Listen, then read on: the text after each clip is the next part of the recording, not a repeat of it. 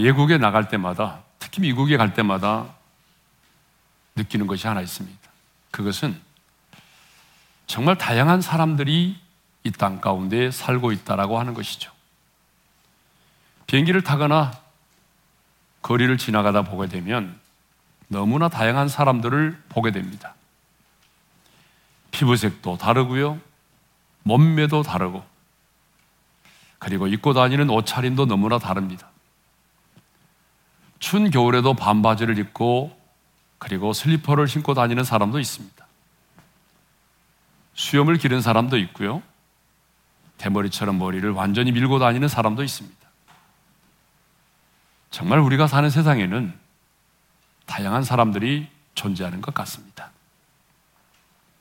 그런데 이 세상만이 아니라 믿음의 사람들이 생활하고 있는 그 믿음의 사람들의 공동체인 교회 안에도 다양한 사람들이 있다는 거죠. 부자도 있고 가난한 사람도 있습니다. 많이 배운 사람도 있고 또 배우지 못한 사람도 있습니다. 힘과 권력 있는 사람도 있고 그렇지 않은 사람도 있어요. 또 은사로도 보게 되면 너무 다양하죠. 어떤 사람은 가르침의 은사가 있고 또 어떤 사람은 성김의 은사가 있습니다. 또 교회 안에는 신앙생활을 아주 오랫동안 한 그런 모태신앙도 있고 이제 신앙생활을 시작한 사람도 있습니다. 그런데 사도 바울이 로마서를 기록할 당시에 그 로마 교회에도 보게 되면 믿음이 강한 자가 있었고 믿음이 약한 자가 있었다는 거예요. 그래서 오늘 본문 1절을 보게 되면 믿음이 강한 자와 믿음이 약한 자에 대한 얘기를 하고 있습니다. 우리 본문 1절의 말씀을 읽겠습니다. 다 같이요. 믿음이 강한 우리는 마땅히 믿음이 약한 자의 약점을 담당하고 자기를 기쁘게 하지 아니할 것이라. 네. 1절에 보니까 믿음이 강한 우리가 나오고 믿음이 연약한 자가 나오죠. 근데 로마 교회만이 아니라 지금 우리가 섬기고 있는 믿음의 공동체인 우리의 교회 안에도 보게 되면 정말 믿음이 강한 자가 있고요. 그리고 믿음이 약한 자가 있습니다. 믿음이 강한 자만으로 구성된 교회는 이 지구상에 없습니다. 아무리 건강한 교회라고 할지라도 반드시 그 교회 안에는 믿음이 강한 자가 있고 믿음이 약한 자가 있습니다. 그렇다면 당신은 어떤 사람입니까? 여러분은 믿음이 강한 자입니까? 아니면 믿음이 약한 자입니까? 아니, 여러분은 어떤 사람을 믿음이 강한 자라고 생각을 하십니까? 많은 사람들은요, 오랫동안 신앙생활을 하고 은사가 많고 기도 생활을 많이 하는 사람을 믿음이 강한 자라고 생각하는 경향이 있습니다. 여러분도 그렇게 생각하십니까? 그런데 오늘 본문을 보게 되면 사도 바울은 믿음이 강한 자를 그렇게 정의하지 않습니다. 자, 오늘 보면 1절을 다시 한번 읽겠습니다. 다 같이요. 믿음이 강한 우리는 마땅히 믿음이 약한 자의 약점을 담당하고 그러니까 누가 믿음이 강한 자라고 말하고 있어요? 믿음이 약한 자의 약점을 담당해 주는 사람입니다. 그 사람이 바로 믿음이 강한 자라는 거죠. 그럼 반대로 믿음이 약한 자는 어떤 사람일까요? 믿음이 약한 자는요, 진리에 대한 확신이 없어서 흔들리는 자를 말합니다. 분명히 예수를 믿고 구원을 받아서 하나님의 사람으로 공동체 안에서 신앙생활을 하고 있지만 이 진리에 대한 확신, 복음에 대한 확신이 없어서 쉽게 흔들리는 사람을 믿음이 약한 자라고 말하는 거죠. 자, 예를 들면, 정말 나는 구원을 받았을까? 지금 하나님이 나를 부르시면 나는 천국에서 눈을 뜰 수 있을까? 하나님이 나 같은 사람을 끝까지 함께 하시고 책임져 주시고 나를 사랑하실 수 있을까? 정말 내가 기도하면 주님이 내 기도를 들으실까? 내가 하나님의 자녀라는데 내가 예수님의 이름으로 명하면 진짜 귀신이 따라갈까? 주님이 나의 목자라는데 그럼 목자 대신 주님이 내 인생에 앞장서 인도하시면서 나를 인도해 주실까? 이렇게 진리에 대한 확신이 없어서 흔들리는 사람들이 많이 있습니다. 아마 오늘 설교를 들으면서 어, 난데? 이렇게 생각하는 분들이 분명히 계실 겁니다. 자, 그러므로 바울이 본문에서 말하고 있는 이 믿음이 강한 자와 믿음이 약한 자가 누구인지를 알려면 먼저 이 편지의 수신자인 로마 교회가 가지고 있었던 문제를 보면 알 수가 있습니다. 왜냐하면 지금 사도 바울이 로마 교회가 당면한 이 문제를 가지고 믿음이 강한 자와 믿음이 약한 자를 설명하고 있기 때문이에요. 사도 바울이 이 편지를 쓸 때 로마 교회는 여러 문제로 인해서 심각한 갈등을 겪고 있었습니다. 특히 로마 교회는요, 유대인으로서 예수님을 영접하여 신자가 된 사람들이 있어요. 유대계 그리스도인. 이방인으로서 예수 그리스도를 영접하여 그리스도인이 된 이방인 그리스도인들이 있었습니다. 그런데 이 유대계 그리스도인들과 이방인 그리스도인들 간에는 항상 심각한 갈등이 있었습니다. 그런데요, 그보다도 심각한 갈등이 있었습니다. 그게 뭐냐 그러면 두 가지인데, 첫째는 우상의 재물을 먹는 문제로 인한 갈등이었습니다. 자, 로마서 14장 2절의 말씀을 우리 한번 읽겠습니다. 다 같이요. 어떤 사람은 모든 것을 먹을 만한 믿음이 있고 믿음이 연약한 자는 채소만 먹느니라. 이 로마 교회 안에는요, 우상에게 바쳐진 재물을 먹는, 다시 말하면 고기를 먹는 문제로 인해서 서로 간에 갈등하면서 서로를 정죄하고 있었습니다. 자, 여기 나오는 어떤 사람은 믿음이 강한 자를 말합니다. 그러니까 믿음이 강한 자는요, 어떤 음식이든지 가리지 않고 자유롭게 먹었다는 거죠. 하지만 믿음이 연약한 자는요, 고기를 먹지 않고 채소를 먹었다는 거예요. 왜 이런 일이 벌어졌을까요? 그것은 당시 시장에서 판매되고 있는 대부분의 고기들은요, 일단 이방 신상에게 드려진 다음에, 그러니까 이방 신상에게 드려졌다는 것은 우상의 제물이 되었다는 거잖아요. 그러니까 일단 이방의 신상에 드려진 그런 고기들을 다시 시장에서 팔았어요. 그래서 어떤 사람들은 아니 내가 하나님을 믿는 사람인데 어떻게 우상에게 드려진 그 우상의 제물 제물인 고기를 먹을 수가 있느냐? 나는 차라리 고기를 먹지 않겠다. 차라리 나는 채소를 먹고 말겠다.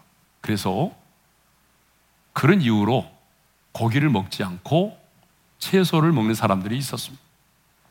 자기 건강을 위해서 채식주의자가 되는 게 아니고요.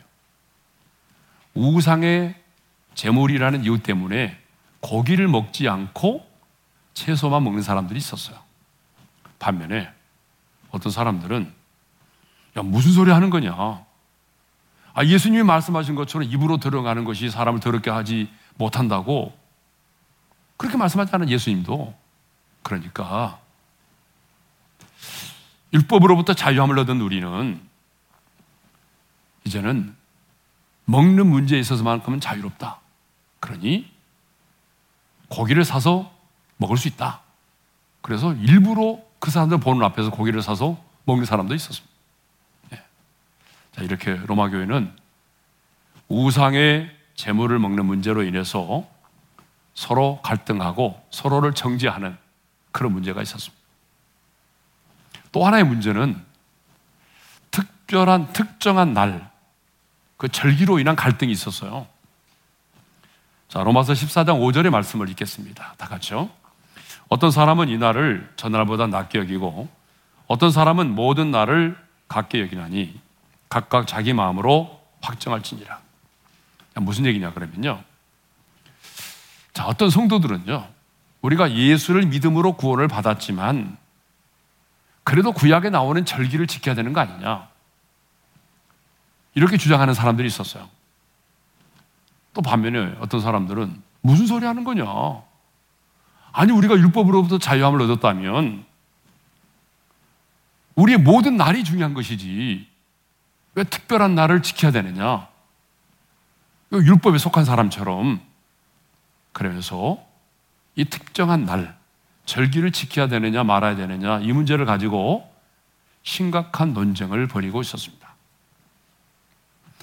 그러니까 당시 로마 교회는요, 고기를 먹는 문제와 그리고 특정한 날, 이 절기를 지키는 문제로 인해서 서로 간에 심각한 갈등을 하고 있었고 또 서로를 정죄하고 있었습니다. 여러분 지금 우리 입장에서 보게 되면 굉장히 유치한 얘기잖아요. 그죠? 거기를 먹고 안 먹고의 문제, 절기를 지키느냐 지키지 않느냐의 문제는 새 언약의 백성은 우리 입장에서 보게 되면 정말 유치한 거예요. 그렇지만 그 당시의 로마 교회 성도들 입장에서 보게 되면 이 문제가 굉장히 심각한 문제였다는 것입니다. 그런데 바울은 이런 문제로 인해서 서로 갈등하고 서로 비판하고 정죄하고 있는 그들에게 이렇게 말하죠. 로마서 14장 3절의 말씀을 읽겠습니다. 다 같이요. 먹는 자는 먹지 않는 자를 업신여기지 말고 먹지 않는 자는 먹는 자를 비판하지 말라. 예? 이 먹는 문제 가지고 이거 가지고 비판하거나 업신여기지 말라는 거예요. 예? 먹는 자는 먹지 않은 자를 없인 여기지 말고 또 먹지 않은 자는 먹는 자를 비판하지 말라는 거예요. 더 나아가서 이 음식으로 말미암아 하나님의 사업을 무너지게 하지 말라고 말하죠. 자, 로마서 14장 20절의 말씀을 읽겠습니다. 다 같이요. 음식으로 말미암아 하나님의 사업을 무너지게 하지 말라. 만물이 다 깨끗하되 거리낌으로 먹는 사람에게는 악한 것이라. 음식물로 인해서 하나님의 사업을 무너지게 하지 말라고 말하죠. 하나님의 사업은 뭘 말하죠? 하나님의 구원의 역사를 말합니다. 사람을 통해서 하나님의 구원의 역사를 이루기 때문에 하나님의 사업이라고 말했어요. 그러니까 이런 먹는 문제 가지고 하나님의 구원의 역사가 무너지지 않도록 하라는 것입니다. 무슨 말이죠? 그리스도 안에서 주어진 그 자유를 향유한다고 하는 명분으로 믿음이 연약한 자들을 실족시키지 말라는 거예요. 그러므로 우리는 뭐 이것이 옳다라고 주장하고 가르치기 이전에 먼저 그들이 낙심하고 상처받지 않도록 주의하고 그 믿음이 약한 자들을 배려해야 된다는 것입니다. 사도 바울이 그렇게 살았어요. 고린도전서 8장 13절의 말씀을 읽어볼까요? 다 같이요.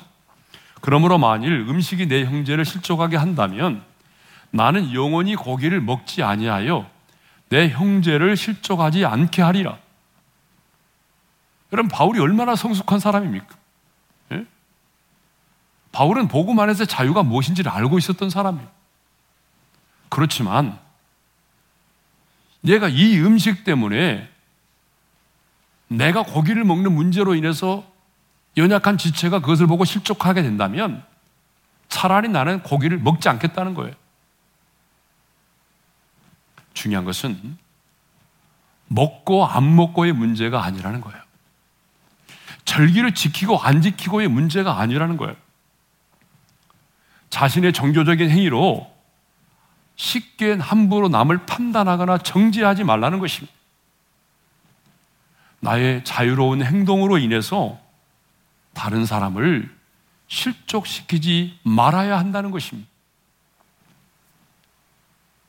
그러니까 문맥적으로 보게 되면 믿음이 강한 자는 누구죠? 믿음이 연약한 다른 형제를 실족시키지 않는 것입니다. 믿음이 연약한 지체를 거리끼게 하지 않는 것이 그 사람이 바로 뭐예요? 믿음이 강한 자라고 하는 것입니다. 자, 지금까지 우리는요, 로마 교회에 당면한 문제를 통해서 믿음이 강한 자와 믿음이 약한 자가 어떤 사람인가를 생각을 했습니다. 좀 정리하고 넘어가겠습니다. 누가 믿음이 강한 자죠? 신앙생활을 오래 한 사람입니까? 은사가 많은 사람입니까? 아닙니다. 오늘 바울이 본문에서 말하고 있는 믿음이 강한 자는 진리를 확신함으로 흔들림이 없는 사람이에요. 그래서 어떤 상황 가운데서도 흔들리지 않는 사람이에요. 근데 이 사람은 믿음이 연약한 자의 약점을 어떻게 해요? 비판하지 않고 그를 세워주고 이해해주고 기다려준다는 거죠. 진리에 굳게 서서 흔들림이 없는 그런 사람이 바로 믿음이 강한 자라고 하는 거죠. 자, 그러면 믿음이 강한 자가 해야 될 일이 뭐죠? 여러분, 믿음이 강한 자가 해야 될 일은 뭘까요? 진리에 대하여 확신이 있어서 어떤 상황 가운데서도 흔들리지 않는 믿음이 강한 자는 반드시 믿음이 약한 자의 약점을 담당해 주어야 한다는 것입니다. 자, 우리 1절 상반절의 말씀을 다시 읽겠습니다. 다 같이요. 믿음이 강한 우리는 마땅히 믿음이 약한 자의 약점을 담당하고 그랬어. 그러니까 믿음이 강한 자가 해야 될 일이 뭐예요? 믿음이 약한 자의 약점을 담당해 줘야 한다는 거죠. 이 담당한다는 말이 뭐예요? 헬라어로 보니까 바스타 죄인이라는 뜻인데 이 말의 뜻이 뭐냐 그러면 짊어진다, 받아들인다, 견디다라고 하는 뜻을 가지고 있습니다. 그렇기 때문에 믿음이 약한 자의 믿음이 성장할 때까지 그 약한 자가 강해질 때까지 그 약한 자의 약점을요, 내가 짊어지는 것을 말해요. 그래서 바울은 갈라데 교회 성도들에게 편지하기를 이렇게 말했어요. 뭐라고 말하죠? 다 같이요. 너희가 짐을 서로 지라. 그리하여 그리스도의 법을 성취하라. 그러니까 믿음이 강한 자는요, 반드시 믿음이 약한 자의 그 약점을 파고들어서 공격하는 것이 아니라 그 약한 자의 약점을 내가 대신 져주는 거예요. 그러니까 약점을 담당한다는 것은 정죄하는 것이 아니라 내가 받아들여주고 끈질기게 오래 참고 인내하면서 기다려주는 것을 말합니다.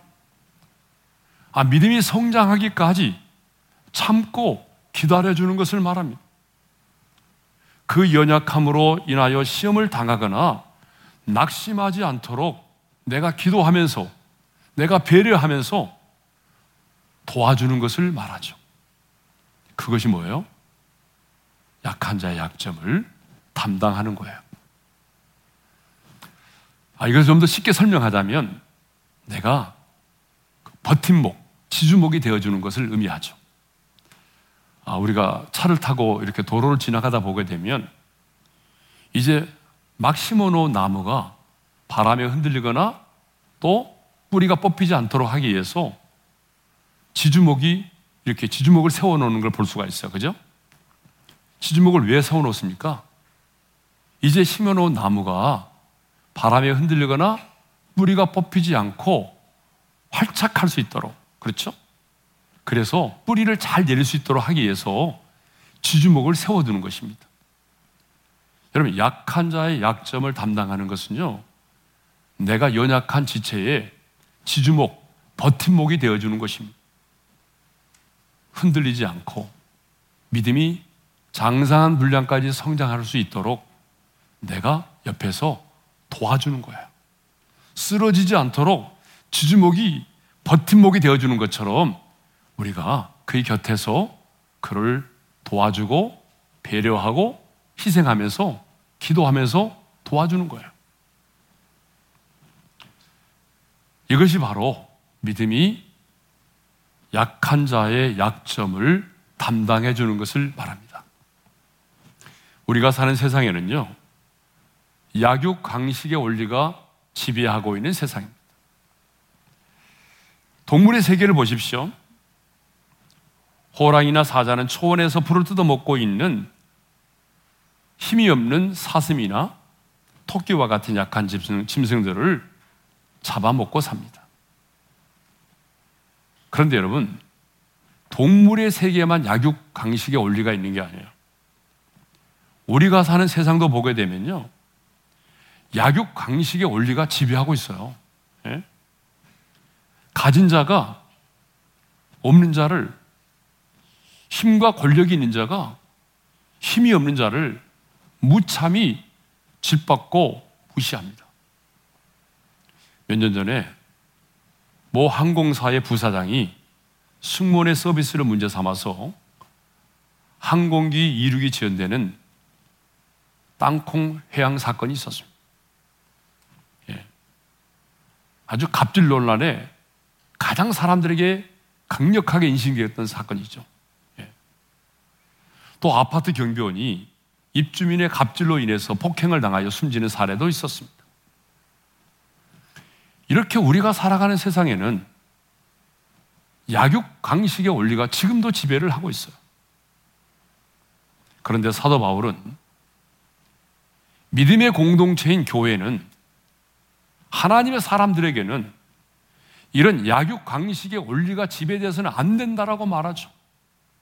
믿음이 강한 자가 믿음이 약한 자를 짓밟고 무시하는 것이 아니라 오히려 믿음이 강한 자가 믿음이 약한 자의 약점을 담당해 주어야 된다라고 말합니다.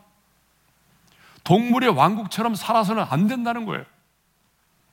그런데 사도 바울은요, 믿음이 강한 자가 믿음이 약한 자의 약점을 담당하는 일은 마땅히 해야 되는 일이라고 말하고 있어요. 우리 1절의 말씀을 다시 한번 읽겠습니다. 다 같이요. 믿음이 강한 우리는 마땅히 믿음이 약한 자의 약점을 담당하고 자, 우리 한번 따라서 하십시다. 마땅히. 이 마땅이라는 말은 무슨 말이겠어요? 예? 믿음이 강한 자는요, 믿음이 약한 자의 약점을 반드시 담당해야 된다는 거예요. 빚을 진 사람이 그 빚을 반드시 갚아야 하듯이 믿음이 강한 자는 내 주변에 있는 약한 자들의 약점을 보게 되면 그냥 지나치지 말고 그들의 약한 자의 약점을 내가 짊어지고 내가 희생하고 내가 돌봐줘야 된다는 거예요. 예? 교회 안에도 보게 되면 아직 확신이 부족하고 연약해서 돌봄이 필요한 사람들이 너무나 많습니다. 그래서 우리가 성장할 때까지 참아주고 기다려줘야만 하는 사람들이 너무나 많아요. 그런데 그 약한 자들에게는요, 누가 필요하죠? 강한 자들이 필요한 것입니다.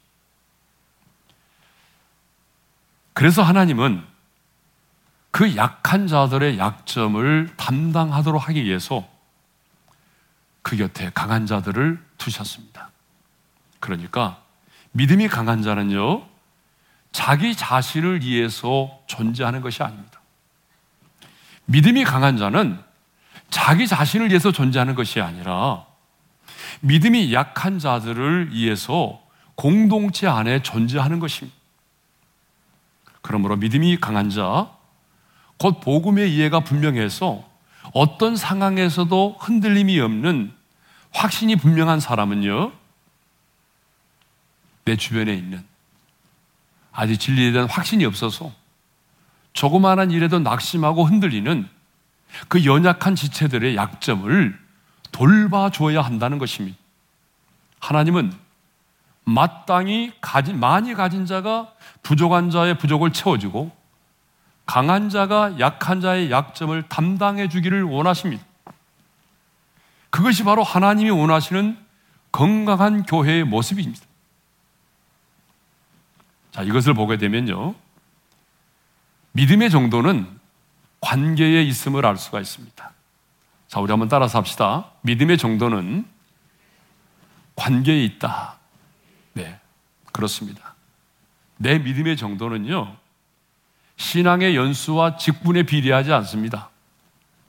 내 믿음의 정도는 다른 성도들과의 관계를 보면 알 수가 있어요. 내 믿음의 정도는 내가 다른 성도들과 관계를 맺고 어떻게 지내고 있느냐를 보면 알 수가 있습니다. 주변에 있는 연약한 형제를 내가 얼마나 잘 돌봐주고 얼마나 잘 감싸주고 있느냐를 보면 알 수가 있어요. 그러니까 내 믿음의 정도는요, 내 자신이 내 곁에 있는 믿음이 연약한 형제에 대해서 내가 어떻게 대하고 있는지를 보면은 내 믿음의 정도를 알 수가 있다니까요. 신앙생활은 얼마나 오래 했느냐가 중요한 것이 아닙니다. 교회 안에서 어떤 직분을 갖고 있느냐, 물론 그것도 중요하지만, 그러나 그것이 전부는 아닙니다. 공동체 안에서 약한 형제를 비판하고 자신의 기준으로 판단하고 정죄한다면 그래서 그 약한 형제로 하여금 실족하게 만들고 교회 공동체를 떠나게 한다면 그 사람은 아무리 신앙생활을 오래 했어도 아무리 교회에서 중직자의 직분을 갖고 있다고 할지라도 그 사람은 믿음이 강한 자가 아닙니다. 그러나 약한 지체의 약점을 내가 담당하고 어떤 고난과 시련 가운데서도 그 연약한 지체의 믿음이 흔들리지 않도록 도와주고 내가 붙들어주고 있다면 내가 믿음 생활한 지 얼마 되지 않아도 그 사람은 믿음이 강한 자인 것입니다. 혹시 나로 인하여 약한 형제가 넘어질거나 실족할까 봐서 늘 자기 자신을 절제하고 하고 싶은 말도 절제하고 왜? 내가 이렇게 말함으로 인해서 저 연약한 형제가 실족하면 어떻게 하나? 그래서 하고 싶은 말도 절제하고 손해를 내가 감수하고 있다면 그 사람이 바로 누구죠? 믿음이 강한 자라는 거죠. 여러분, 우리 주님을 보십시오. 우리 주님은 세상을 창조하신 분입니다. 그러니까 우리 주님보다 완전하신 분이 어디 있습니까? 우리 주님보다 이디하고 우리 주님보다 강하신 분이 어디 있습니까? 하지만 주님은 그럼에도 불구하고 인간의 몸을 입고 낮고 천한 이 세상에 오셨습니다. 그리고 저와 여러분의 허물과 죄를 담당하시고 십자가 달려 죽으셨습니다. 허물과 죄만이 아니라 우리의 연약함 까지도 담당하여 죽으셨습니다. 주님은 이 땅에 계시는 동안에 사람들이 현장에서 가늠하다 잡힌 여자를 끌고 왔을 때 그때 주님 뭐라고 말씀하셨습니까? 나도 너를 정죄하지 아니하노니 가서 다시는 죄를 범하지 말라고 말씀하셨습니다. 그렇다면 우리도 믿음이 약한 자들의 약점을 들추어내고 까발리고 비판하고 정지하는 것이 아니라 주님의 마음으로 그들의 약점을 이해하고 품어줄 수 있는 믿음이 강한 성숙한 하나님의 사람들이 될 수 있기를 바랍니다. 우리의 공동체 안에는요, 믿음이 약한 지체들이 너무나 많이 있습니다. 신앙생활을 오래 했지만 아직도 확신이 부족하고 신앙생활을 참 오래 했지만 말 한마디에 상처받고 세상의 유혹에 쉽게 넘어지고 내 안에 는 쓴뿌리와 상처 때문에 쉽게 남을 정지하고 판단하는 그런 연약한 지체들이 우리 공동체에는 정말 많이 있습니다. 돌봄이 필요한 사람들이 많이 있습니다. 목회 데이터 연구소의 데이터를 보면은 현재 교회 출석하고 있는 청년들 가운데, 그러니까 현재 교회 출석하고 있는 청년 3명 중에 1명은 내가 10년 후에는 교회를 떠날 것 같다라고 대답을 했어요. 최근에 나온 통계입니다. 아니, 지금 예배를 드리고 교회 출석하고 있는 청년들이 그렇게 말하고 있어요. 세 명 중에 한 명은 자기가 10년 후에는 교회를 떠날 것 같다는 거예요. 여러분, 이렇게 말하는 것을 보게 되면 우리 교회 안에 이렇게 연약한 지체들이 많이 있다는 것을 알 수가 있습니다. 예. 교회 안에는 믿음이 강한 자들만 있는 게 아니에요. 이렇게 믿음이 약한 지체들이 많이 있습니다. 또 우리나라 성인들 가운데 타투, 문신을 한 경험이 있는 사람이 이제 무려 31%나 된다고 하네요. 눈썹 문신 말고요. 네. 특히 20대, 30대 젊은 층은요, 10명 중에 4명이 타투 경험이 있는 것으로 나타났습니다. 저도 좋아 보이지 않습니다. 그러니까 아직 안 하신 분들은 하지 않기를 바랍니다. 그러나 그런 사람들을 교회가 정죄해서 교회 밖으로 내어몬다면 주님은 별로 기뻐하지 않으신다는 거죠. 주님은 타투 때문에 교회를 떠나는 것보다 그 영혼이 구원을 받고 진리 안에서 자유함을 얻기를 더 원하십니다. 이렇게 교회 안에는요, 믿음이 약한 자들이 너무나 많이 있습니다. 그렇다면 누가 이들의 약점을 담당해 줘야 합니까? 바로 믿음이 강한 자입니다. 제가 설교를 준비하면서요, 믿음이 약한 자로 살아갈 때 누군가의 돌봄과 사랑과 헌신과 기도로 믿음이 강한 자로 세워진 사람들을 교구별로 한 명씩 추천해봐라. 그렇게 우리 목사님들에게 부탁을 했어요. 그랬더니 목사님들이 자기 교구에서 한 사람 이상씩을 써냈어요. 그러니까 너무 많은 사람들 추천받았기 때문에 제가 이 설교 시간에 다 소개할 수는 없어요. 그런데 내용은 대동소이했습니다. 어떤 내용들이죠? 뭐 이런 내용들이죠. 공황 장애를 겪을 정도로 힘든 시간을 보낼 때 우리 순장님과 순원들이 저를 응원하며 기도로 저와 제 가정을 붙잡아 주었습니다. 그래서 오늘의 제가 있게 되었습니다.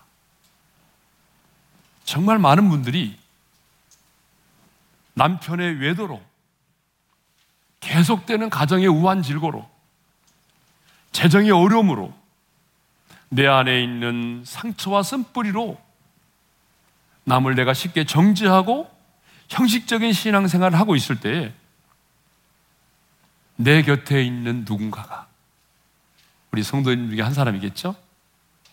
내 곁에 있는 누군가가 나를 찾아와서 내 곁에서 예수님처럼 나를 돌봐주었습니다. 아니, 눈물이 가득한 눈으로 나를 바라보면서 힘들지? 그래도 힘내야 돼. 라고 위로해 주었다는 것입니다. 한결같이 많은 분들이 내가 힘들고 어려울 때 누군가의 기도, 누군가의 배려, 누군가의 희생과 헌신으로 그 약함을 이겨내고 오늘의 내가 있을 수 있게 되었다라고 간증을 했습니다. 이렇게 믿음의 공동체 안에는 믿음이 연약한 자의 약점을 담당해 줄 수 있는 믿음이 강한 자가 있어야 합니다.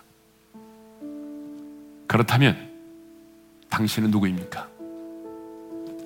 사도 바울은 자신을 포함해서 이 편지를 받는 자들을 향해서 이렇게 말하죠. 믿음이 강한 우리는 이라고 말합니다. 믿음이 강한 나라고 표현하지 않고 믿음이 강한 우리라고 이 편지를 받는 성도들까지 믿음이 강한 자라고 말하고 있습니다. 사도 바울은 자기 자신을 겸손하게 표현하기 위해서 나는 믿음이 약한 자입니다 라고 말하지 않습니다.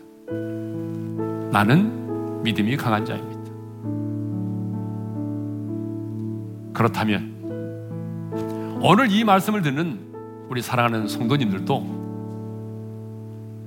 바울이 말하고 있는 믿음이 강한 그 우리 안에 우리 모두가 포함될 수 있기를 바랍니다.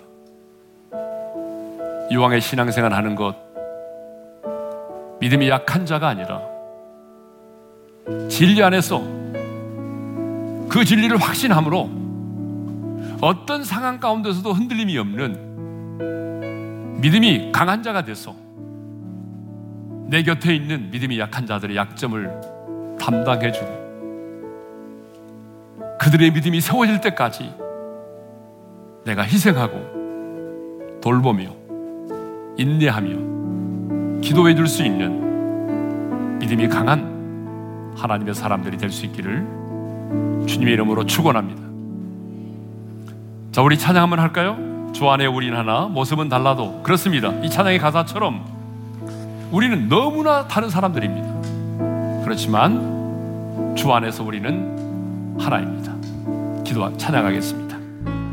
주 안에 우리 하나 모습은 달라도 예수님 한 분만 바라네. 사랑과 선행으로 서로를 격려해 따스함으로 보듬어 가니 주님 우리 안에 함께 하시니 형제 기쁨과 슬픔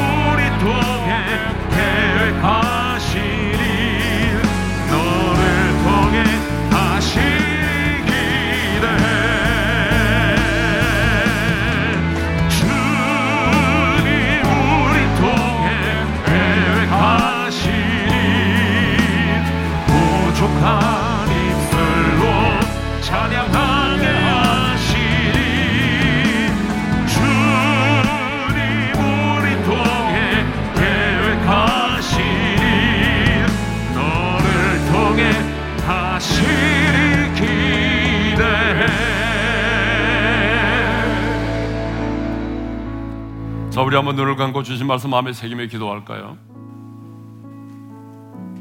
여러분 어느 교회나 믿음이 강한 자가 있고 믿음이 약한 자가 있습니다.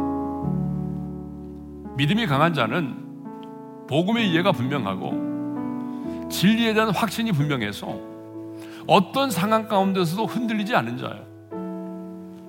반면에 믿음이 약한 자는 분명히 신앙생활을 하고 있지만 대한 확신이 없기 때문에 흔들리는 사람이에요.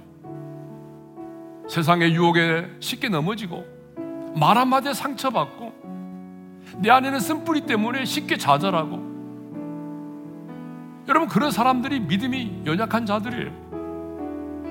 그런데 하나님 말씀하십니다. 믿음이 강한 자들이 마땅히 믿음이 약한 자들의 약점을 담당해 줘야 된다는 거예요.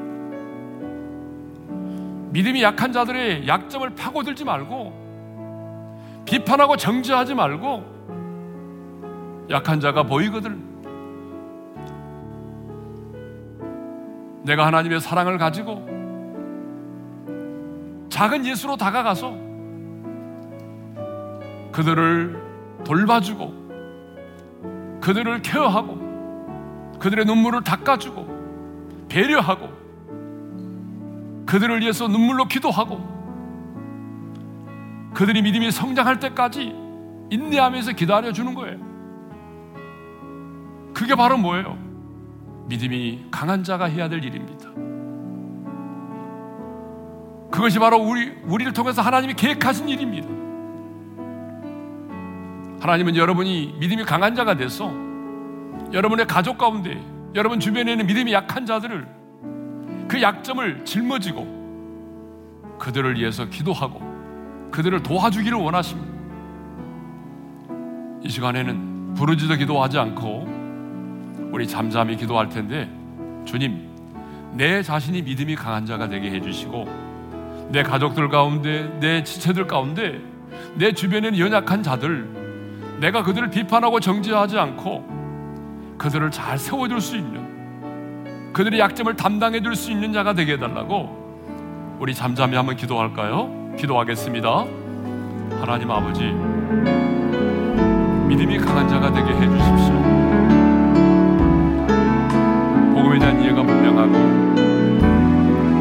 하나님의 말씀에 대한 진리에 대한 확신이 있어서 어떤 상황 가운데서도 흔들림이 없는 그런 믿음이 강한 자가 되게 하여 주옵소서.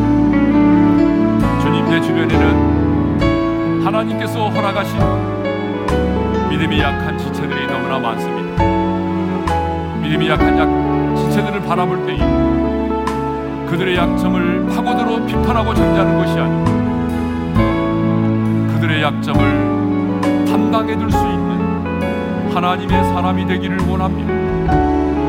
비판하고 정죄하기 전에 주님의 마음을 품고 그들에게 다가가서 닦아주고 그들을 위로하고 격려하며 세워줄 수 있는 그들이 장성한 분량까지 믿음이 성장할도록 인내하며 기다려줄 수 있는 하나님의 사람들이 되게 하여 주옵소서. 우리 은의 모든 성도들 믿음이 강한 자가 되게 해주셔서 내 자신만을 위하여 살지 않도록 도와주시고 내 주변에 있는 믿음이 약한 자들의 약점을 담당해 주는 자들이 되게 하여 주옵소서. 이제는 우리 주 예수 그리스도의 은혜와 하나님 아버지의 영원한 그 사랑하심과 성령님의 감동, 감화, 교통, 인도하심이 믿음이 강한 자가 돼서 믿음이 약한 자들의 약점을 담당해 주기를 소망하는 모든 지체들 위해 이제로부터 영원토로 함께 하시기를 축원하옵나이다. 아멘.